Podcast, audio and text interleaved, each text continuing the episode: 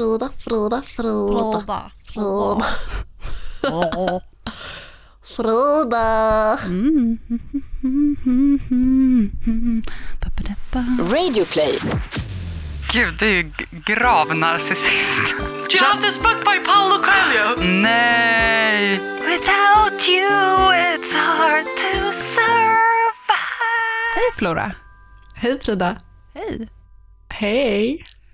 Eh, hur mår du? Ehm, jag önskar att du hade frågat mig det här igår kväll, för igår kväll mådde jag bra. Ja. Men idag vaknade jag upp.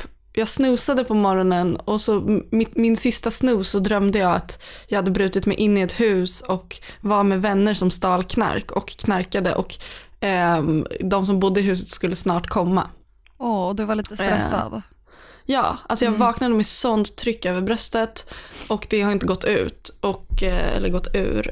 Men åh, jag har haft ångest i en vecka i, i sträck. Och Ja. bara, Och, och sen så är det så om man känner sig lite så här, om man är lite skör, jag känner det också nu själv, att det krävs så himla lite som, alltså, för att man ska få ångest.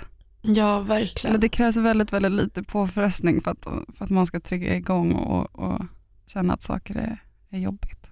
Ja, men man, känner, alltså man blir så känslig för så stämningar och blickar och Ja. ord också. Att så här, oj, har jag sagt något fel? Och nej. Ja.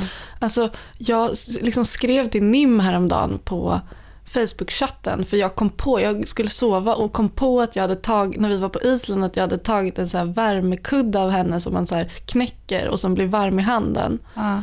Eh, utan att fråga för jag bara hittade den på sätet och tänkte mig inte för och bara tog den. Ja.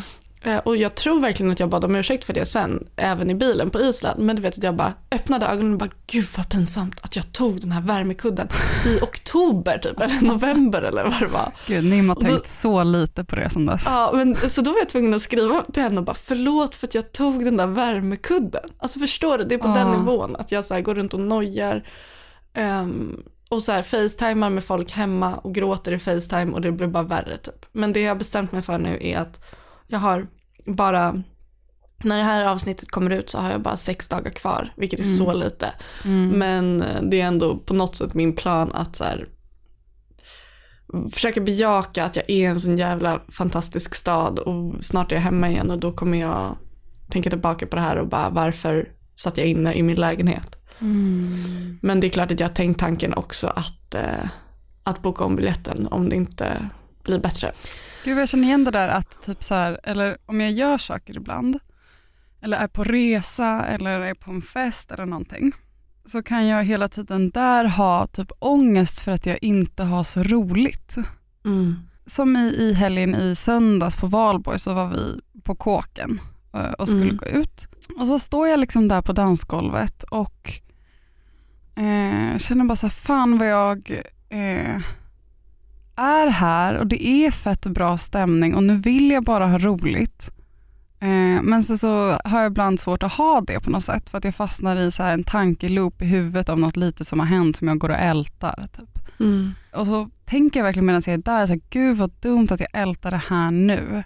Jag borde bara kunna släppa det och så vill jag bara ha roligt här med personer som är så här snälla och det är en bra kväll. Och så Ja. tänker jag liksom medan jag är i stunden, så här, gud vad jag har ångest över att jag inte har roligt nu, jag kommer ångra det här sen.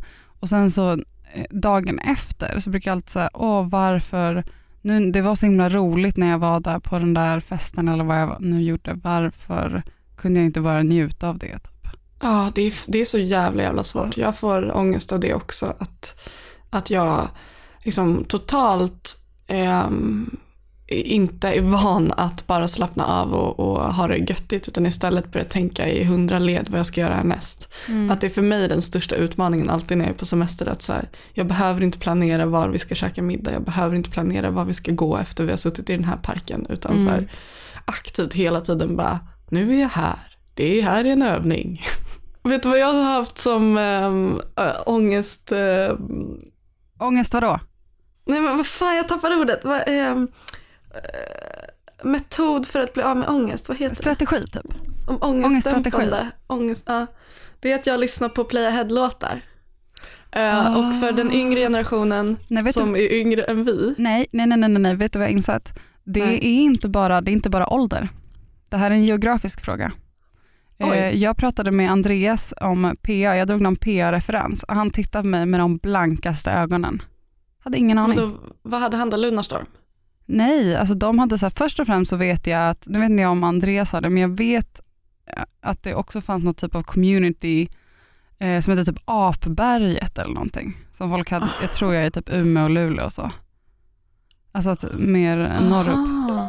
Sen finns det ju säkert de i, liksom, ja, i alltså PA var ju större än Stockholm.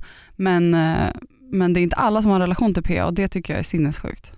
Eh, både på Lunarstorm och PA, men kanske främ- främst på PA så hade man ju låtar på sin profil. Mm, Okej, vänta. Eh, här är vad min låt på playad. Mhm. Without you, it's hard to survive. Cause every time we touch, get Gud, eurodisco-pumpet. Kan man få Wow. lite burken eller? Vad sa du? Kan man få lite burken?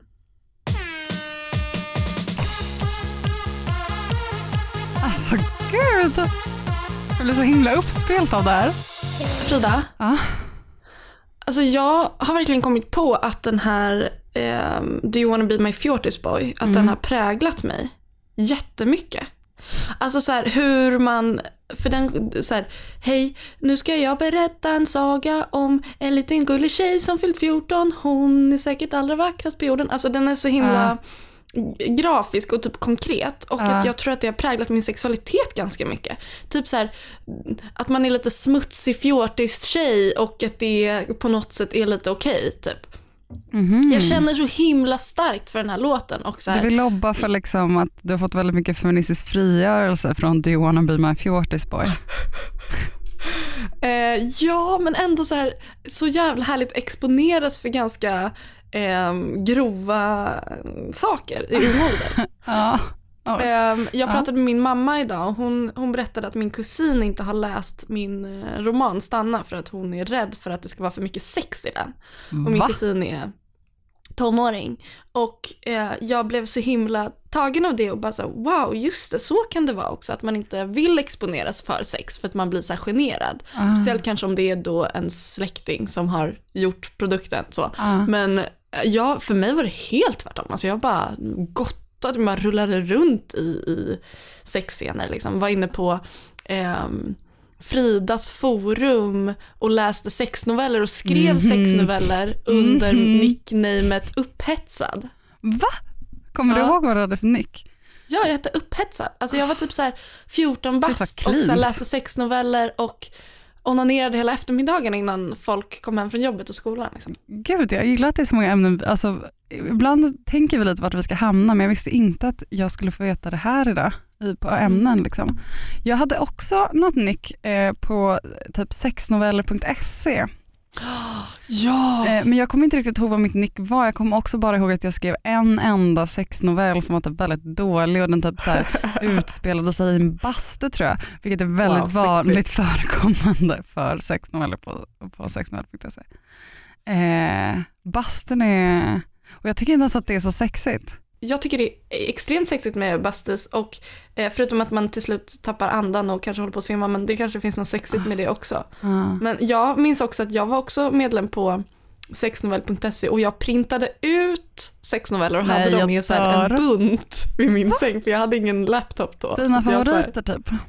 Ja, Mm, men vet du, jag respekterar det för det är en sån jävla jakt varje gång att hitta någon som är värd att läsa. Man försöker gå på så här betyg. Eh, Sexnovell.se eh, det är ja, en sajt där det finns massa olika sexnoveller på olika teman.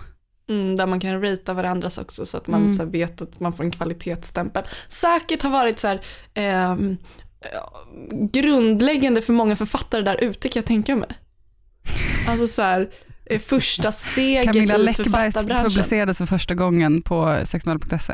Garre. Alltså, jag publicerades första gången på 600.se. Åh, du borde prata om det i någon sån intervju inför din nästa bok. Typ så här, ja, hur, typ, bara, mm, det mest tongivande med min författarkarriär är när jag började publicera mina verk på sexnovell.se. Fan, det kanske man ska göra på nytt. Skriva, försöka skriva en riktigt bra sexnovell. Ja, Ehm, Du borde bli typ så här mer, det är kanske det du ska sikta in dig på. Alltså lite så här erotisk eh, ungdomslitteratur. Ja, alltså Katarina Janouch har ju dragit ett ganska stort strå till stacken där. Ehm, jag har läst mycket ungdomsböcker och gör det ganska aktivt för att så här, i research-syfte. Ehm, och jag minns liksom de, de sexscener som är bäst, det är ju de när, när så här, mm, ungdomarna, ungdomarna eh, ligger med varandra och det blir fumligt. Alltså så här, Mm.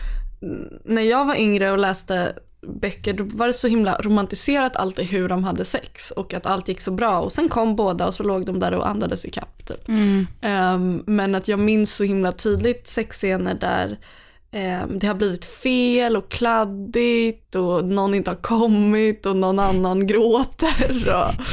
Och, Ja.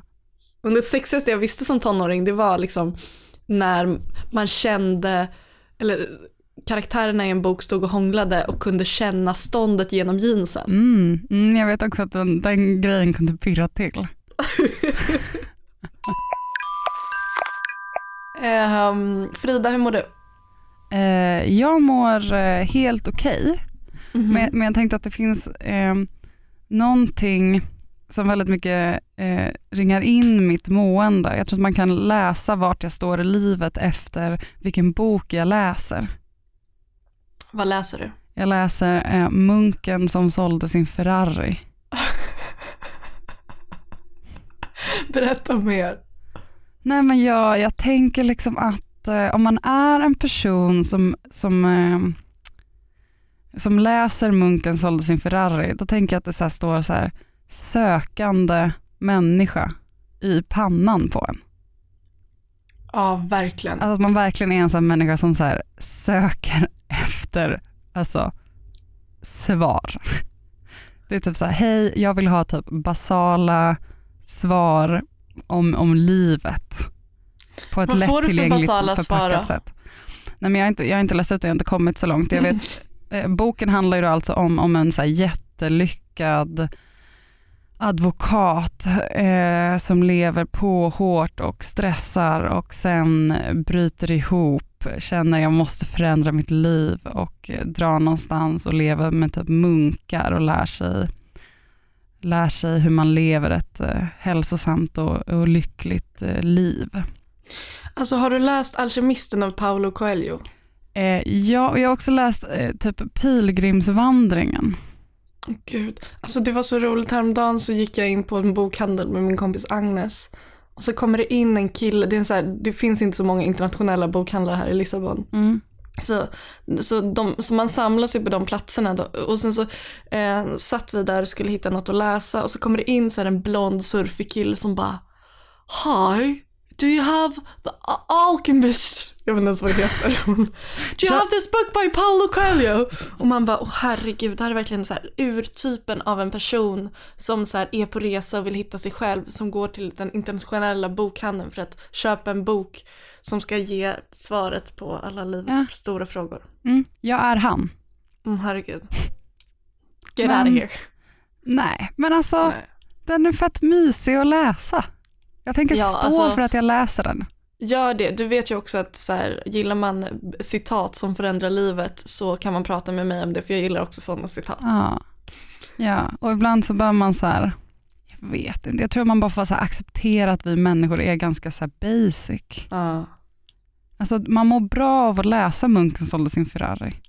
ja Och sen om det känns klyschigt, eh, då, då, då är det så. Men visst, det det, så. finns stunder i livet där man kan behöva en Alkemisten-bok. Ja, alltså jag tycker att jag upplever det jättemycket här i Lissabon att många, det, det finns en ganska stor så här hippiekultur här. Mm. Eh, så här, folk är bohemer. Ehm, och en, Mm. igår var jag på middag hos en kompis eh, och eh, hennes man och då pratade de om hur så här, de i livet vill vara personer som hjälper andra. Mm. Eh, vilket också så här, låter som en floskel när man säger det men, men Sverige som sådant är väldigt så här, individualistiskt.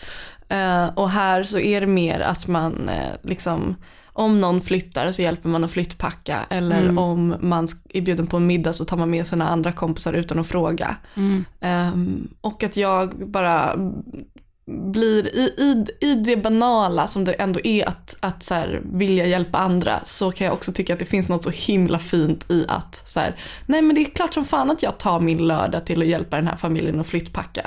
Mm.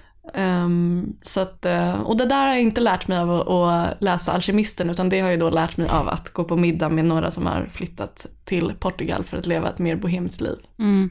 Jag såg ett klipp igår om, om eh, att man kan börja 3D-printa hus.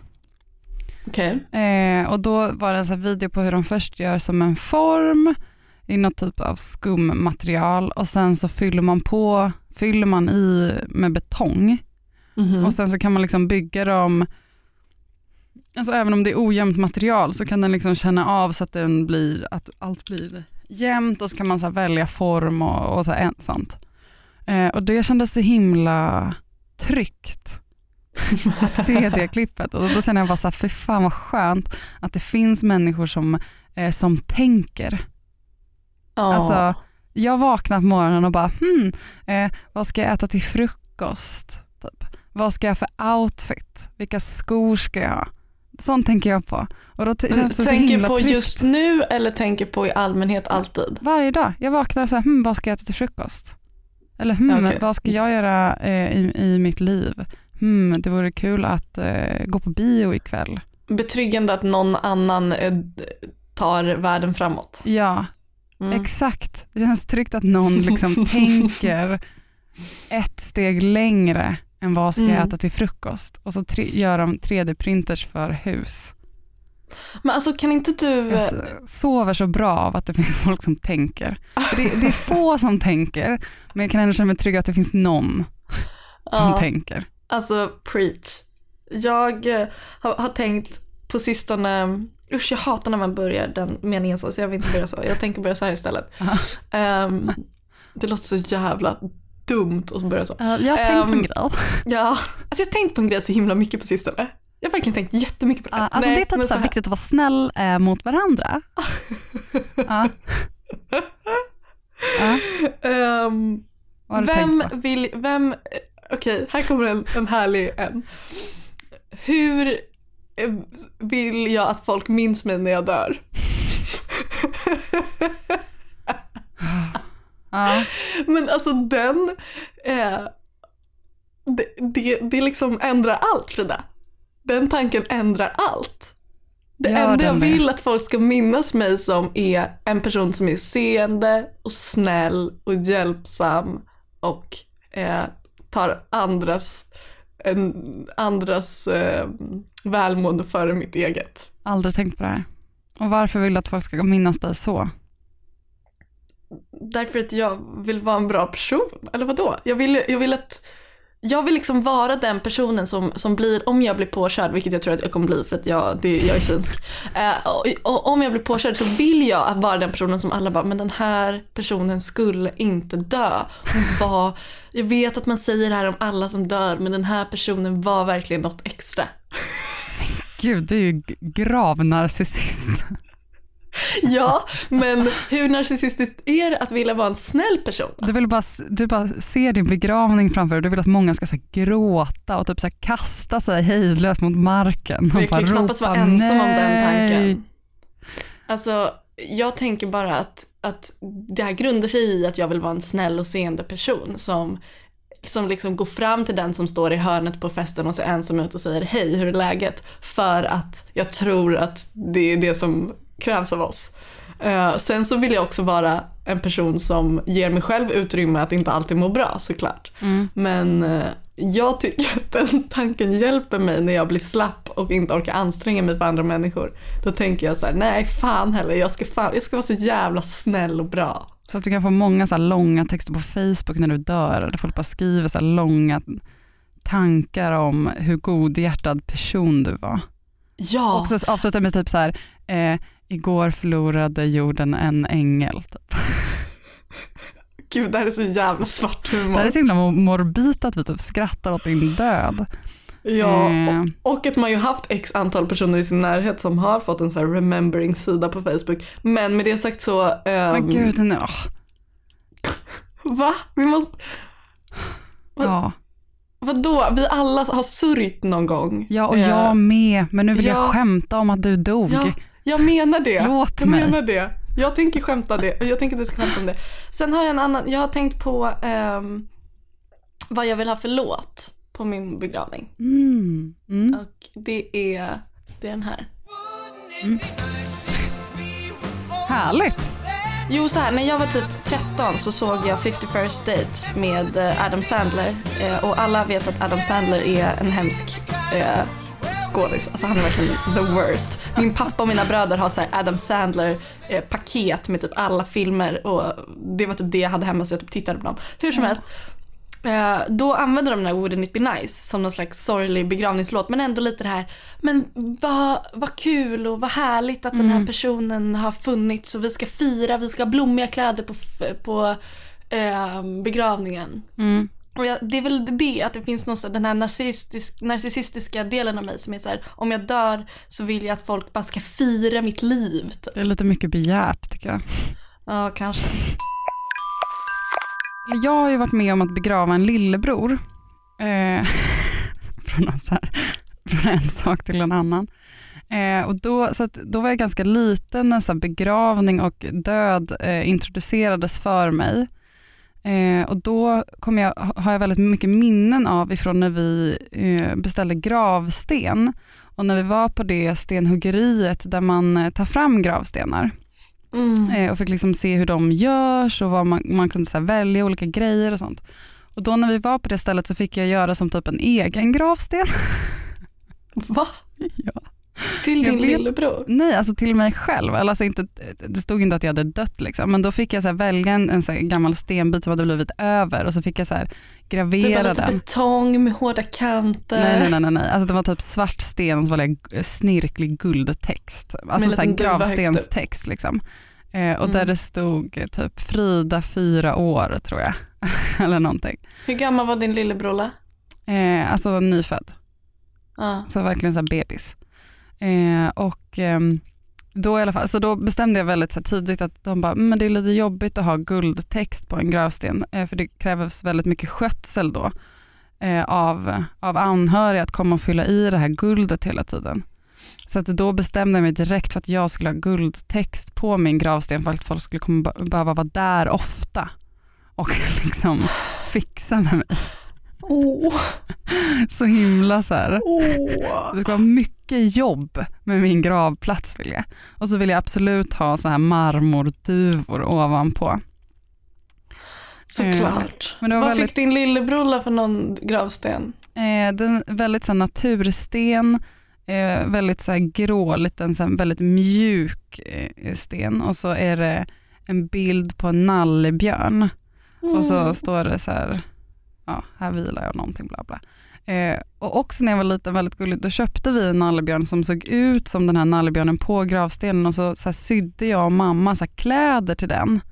Eh, typ så här, Gud. galonkläder och så som den fick ha på sig typ så här, när den nallebjörnen satt vid graven och så bytte vi kläder, typ så sommarkläder och typ sånt. Åh, gud, sorry.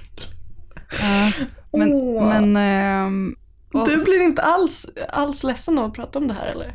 Nej, inte så här i alla fall. Jag kan, vissa saker kan jag bli lite ledsen för. Eller så här, jag var för liten för att så här, sörja honom. För mig var det bara jobbigt att så här, mina anhöriga under en period var väldigt, väldigt ledsna. Liksom. Har du pratat mycket med din, med din mamma om, om det? Ja, en del. Framförallt en sak har vi pratat om, som är, det här kanske jag pratat om i podden förut också, men det är väldigt så här, att barn, eh, när man hanterar en sån här grej så leker ju barn. Alltså lek är ju ett sätt att eh, hantera liksom, sorg eller, så här, Ja. eller, eller bara allmänt saker som händer en.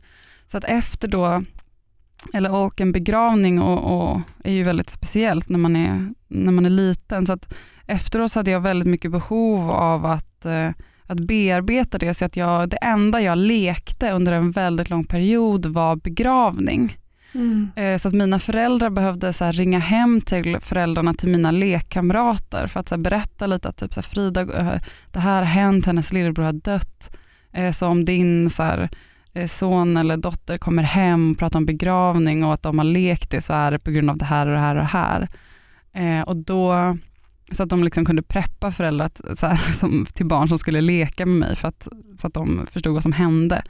Och då, gick den, och då gick den leken ofta ut på att vi hade som ett litet eh, plastbadkar i badrummet. Där var när jag bodde i Östervåla som är så landet, landet. Ehm, och så att då kom, turades man om om jag var med en kompis eller om jag var med min, min pappa. Och då gick leken ut på till exempel när jag lekte med min pappa, då la jag mig eh, under det här lilla plastbebisbadkaret. Eh, och sen så var pappa tvungen att hålla eh, plastblommor som jag har hämtat från vardagsrummet som han måste stå och hålla. Och så måste pappa stå där och sjunga de salmer han sjöng på begravningen för sin son som precis har dött. Åh herregud. Och mina föräldrar stod ju ut med det här för att jag behövde få leka de här lekarna. Att jag behövde få leka så här, nu går jag in hundar här och är död och du är ledsen. Typ. Men mamma, Ja. berättat, mamma och pappa berättade i efterhand att så här, den här perioden var så himla himla jobbig för dem. Att de har precis förlorat ett barn. Och sen tvingas de under lång tid efter, gång på gång på gång, begrava mig. Gud. Alltså det barnet de liksom hade kvar. Och att det var så flera gånger så här, pappa så här grät när han gjorde det för att han så här, tyckte att det var så jobbigt. Mm. Och det är så himla, jag vet inte, jag tycker den lilla så här, ja det är så gulligt, att, eller så, så gulligt eller fint på något sätt. Och fint, jättefint. Alltså på ett sätt så kan jag också tänka säkert att det är som förälder är ganska, ganska skönt att se att det i alla fall hanteras. Att det inte är någonting som bara så flyger förbi utan att det är att du som barn stannade upp i den känslan liksom. Mm. Ska jag berätta något sista jättegulligt också? Ja. Eh, alltså att, eh, och så när vi skulle välja grav, begravningskista eh, till eh, Daniel, då så, eh, kistor är ju generellt väldigt stora. Alltså Mm. för att man gör ju kistor mest till ja, fullvuxna personer. För det är oftast Mm. de som ska ha en gravkista. Eh, men Daniel var ju så himla himla liten. Eh, och då i, på begravningsbyråer så har de ofta såna här provkistor eller så testkistor. Eller inte test, vad ska man säga, de är så här displaykistor. Liksom. Så Mm. när man kommer till begravningsentreprenör så kanske de inte har, liksom de, här, de har inte kistorna i fullstorlekar. Det är väldigt morbid och för stort. Så de har ju så här miniatyrkistor som står i skyltfönster typ. Alltså som visar så här, så här ser modellen ut Mm. alltså som minikistor för att man ska kolla. Så då, så då tog de en sån. Så att han begravdes i en sån här um, miniatyrprovex-kista. Liksom. Och jag, dockskåpskistan, liksom. för det var den kistan som var liksom rätt storlek för honom. Åh, Daniel. Det är så himla, jag vet inte, det är så himla, det är så himla sorgligt men det är också väldigt, eh, jag vet inte, gulligt på något sätt. Ja, väldigt. Men eh, vill du berätta för lyssnarna var, alltså så här, hur Daniel, eller varför Daniel dog? Eh, ja, nu kommer inte jag ihåg exakt eh, vad, vad det heter, men jag vet att min mamma, alltså, eh, Daniel var då helt klar, alltså så färdig bebis, nio månader, Hon- time to deliver. Liksom. Eh, men helt färdigbakad. Eh, så att hela graviditeten var klar och man, man var så himla redo för att jag ska få en lillebror och man kände så sparkar och lyssna och allting klart. Liksom. Eh, men då, Ja, fatta din, dina föräldrar som har gått och preppat för dig ja och burit månader. på den här saken som sparkat i ens mage i nio månader. Liksom. Fan. Eh, och sen så blev mamma sjuk och fick något typ av virus eller någon förkylning. Jag kommer inte, ah, gud, jag är jätteledsen, jag kommer inte ens ihåg vad det här är. Om det heter något typ av så här papillevirus, bla bla. Skitsamma. Eh, och, då, så då, eh, och det är ett, ett virus eller en, eller en förkylning typ, eller en sjukdom som inte är farlig för mamman men om man får det just i graviditeten kan det vara jättefarligt för barnet. Eh, så då så dog han helt enkelt. Eh, Gick din mamma och din pappa i terapi och sånt efter det? Ja. Liksom, mm. det måste ju varit helt fruktansvärt. Ja, och de fick kontakt med en väldigt bra präst eh, väldigt snabbt som heter, eh, Jan Björklund heter han. Och han har också skrivit väldigt mycket böcker. Eh, och jag har också träffat honom eh, senare i livet. Alltså de hade väldigt mycket samtal med honom. Mm. Eh, och det finns, eh, han har skrivit väldigt många böcker och i en av de böckerna så står det också om eh, Daniels begravning. Eh, för att han skriver om att ehm, eh, först var det då gudstjänsten i kyrkan och sen var ju kistan så himla liten så att eh, pappa bar kistan själv i famnen, liksom, den lilla kistan efter gudstjänsten ner till ja, kyrkogården. Liksom. Mm. Och då skrev han om det stycket också i den boken. Gud, det förstår jag verkligen. Jag kommer direkt att tänka på um, världens eh, kortaste roman som är eh, en mening av Ernest Hemingway som är så här For sale, baby shoes never worn. Det, den den um, meningen används ofta i skrivsyften när man pratar om så här, hur kan man fylla, hur kan man ladda en text med så mycket eh, som möjligt i, i kortast, i, i, vad säger man, med så få ord som möjligt. Mm. Och det, for sale, baby shoes never worn. Alltså det är så Mm. otroligt sorgligt. Mm, Mm. verkligen. Alltså skål för Daniel. Att Skål. för Daniel. Skål. Hur gammal hade han varit idag om, om han hade levt? Eh, han hade varit typ 19 i, idag. Eh, och vi har alltid så firat hans födelsedag när jag, när jag bodde hemma. Och Mm. delvis för att det var nog viktigt för min mamma att komma ihåg. Eh, och delvis för att, eh, Inte Eh, för din pappa eller? jo, jo, min mamma och pappa. Eh, men, men också har jag tryckt på det väldigt mycket för att det innebar att jag varje år kunde köpa en present till mig själv. Jag bara, mm, nu fyller Daniel snart år, nu måste jag gå till leksaksaffären och köpa någonting till honom. Man bara, okej. Mm. Och jag bara, hm, jag tror han väldigt gärna vill ha det här klippslegot. Man Men det är ändå okej. lustigt att, att ehm, jag tänker mig att en vanlig reaktion på sådana här förluster är att det är, så här, det är värst för mamman. Ja, Och det är klart, om det är ett heteroförhållande, men det är klart att ehm, mamman har ju gått runt och burit på barnet, men Mm. det måste vara väldigt speciellt. Jag kan tänka mig att din mamma och din pappa fick, möttes av väldigt olika reaktioner efter en sån här händelse. mm, säkert, jag har inte så mycket insikt i det. Jag vet att det tog ju väldigt hårt på båda såklart, Mm. men jag tror också att det är något speciellt att, ehm, eller tror att det är ju självklart också något speciellt då, att det, det alltså han hann ju inte födas. Eh, så att då blir det något väldigt speciellt för mamman som har faktiskt burit eh, på det här barnet inom sig så pass lång tid. Mm. Då har man ju ett, ett em, ja, speciellt band som pappan kanske som inte hinner hämtas igen på samma sätt Mm. när den kommer ut. Liksom. Men Ja, veckans läxa till dig Frida blir att prata med, fråga ut dina föräldrar om det här för att jag vill veta mer. Inte för att gotta mig utan för att jag är så sjukt tagen av, Ja, okej kanske lite för att gotta mig. ja. Men det finns en, mamma har en bild hemma som alltid är uppe och det är en bild på Daniel när han ligger i en sån här, de här små vagnarna som bebisar läggs i när de är, har kommit ut. Liksom. Det är såna här Mm. plastfyrkanter. Mm. Eh, och då är det en bild på mig när jag står vid den vagnen och han ligger nedbäddad där. Mm. Eh, och det är en sån himla fin bild för att så här, han var ju mitt första syskon. Ja. Eller så här, jag, var ju stor, jag hade ju blivit stora syster. Eh, och jag visste ju att han hade gått, var, så här, dött och, och så, att mamma och pappa var ledsna. Men när det är så fint den här bilden, för när jag står där och så håller jag i den här vagnen liksom, och tittar in i kameran eh, och man kan se att jag är så himla typ stolt. Åh. Alltså jag är så himla, alltså jag är typ glad. Eh, och man kan verkligen se att så här, det här är en så himla så här, stolt eh, eh, stora syster.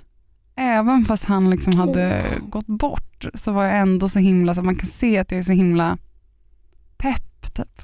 Och det är en väldigt fin bild. Gud ja. Åh Daniel, Frida, Gud, jag visste inte att vi skulle... Åh, åh, allihopa. Det känns som att hela det här poddavsnittet har bara tagit oss vägar som vi inte har planerat för. Ja, Ehm, precis som livet. Har du lärt dig det i den här nya boken du läser? Ja. Mm. Jag återkommer nästa vecka om, eh, med, eh, om jag, något speciellt citat eller någonting, om det är någonting Mm. jag vill. Jag ser fram emot det. Du vet Bo- att jag älskar skiten. Alla som poddar Eh. ofrivilliga bokcirkeln, munken som sålde sin Ferrari. Alla som lyssnar tvingas vara med i den. Ska vi säga hej då? Ja. Tack för att du eh, delade om Danneman. Ah. ja. Gud vad vi verkligen inte har pratat om någonting om det vi tänkte prata om. Nej, ehm, så kan det gå. Jag heter eh, Frida Vega på Instagram. Du heter Och jag heter Flora Vis. Flora Vis med dubbel V. Ja. Mm, och ehm, man får väldigt gärna läsa min bok Stanna också. Jag vet att du inte har läst den Frida. Jag har faktiskt fortfarande inte läst den. Men jag har Det den är hemma. du och min pappa och min storebror Viggo som inte har läst dem. Alltså, Gud vad sjukt att tre av mina viktiga personer. Ja, jag vet.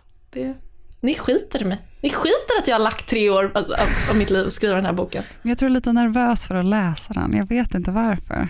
Men du behöver inte ens tycka den är bra, du kan tycka att den suger. Ja. Alltså Mm. jag kommer inte bli ledsen. Eller försöker jag lura. Nej men, eh, nej, du behöver inte läsa den om du inte vill. Men Jag vill det läsa hade varit den. kul. Det, det hade ju varit helt okej kul om du läste min bok faktiskt. Mm. Mm. Mm. Jag ska. Sommarläsning kanske? Ja. Stanna heter den i alla fall, hörni you guys. Och jag har släppt en tidning som heter Nuda. Köp den.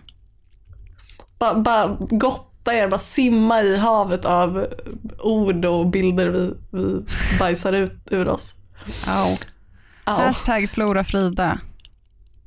Vi hörs och ses nästa vecka. Snart är vi återförenade i poddstudion i Stockholm och det ska bli så jävla gött. Ja, verkligen. Puss och kram! Hej då.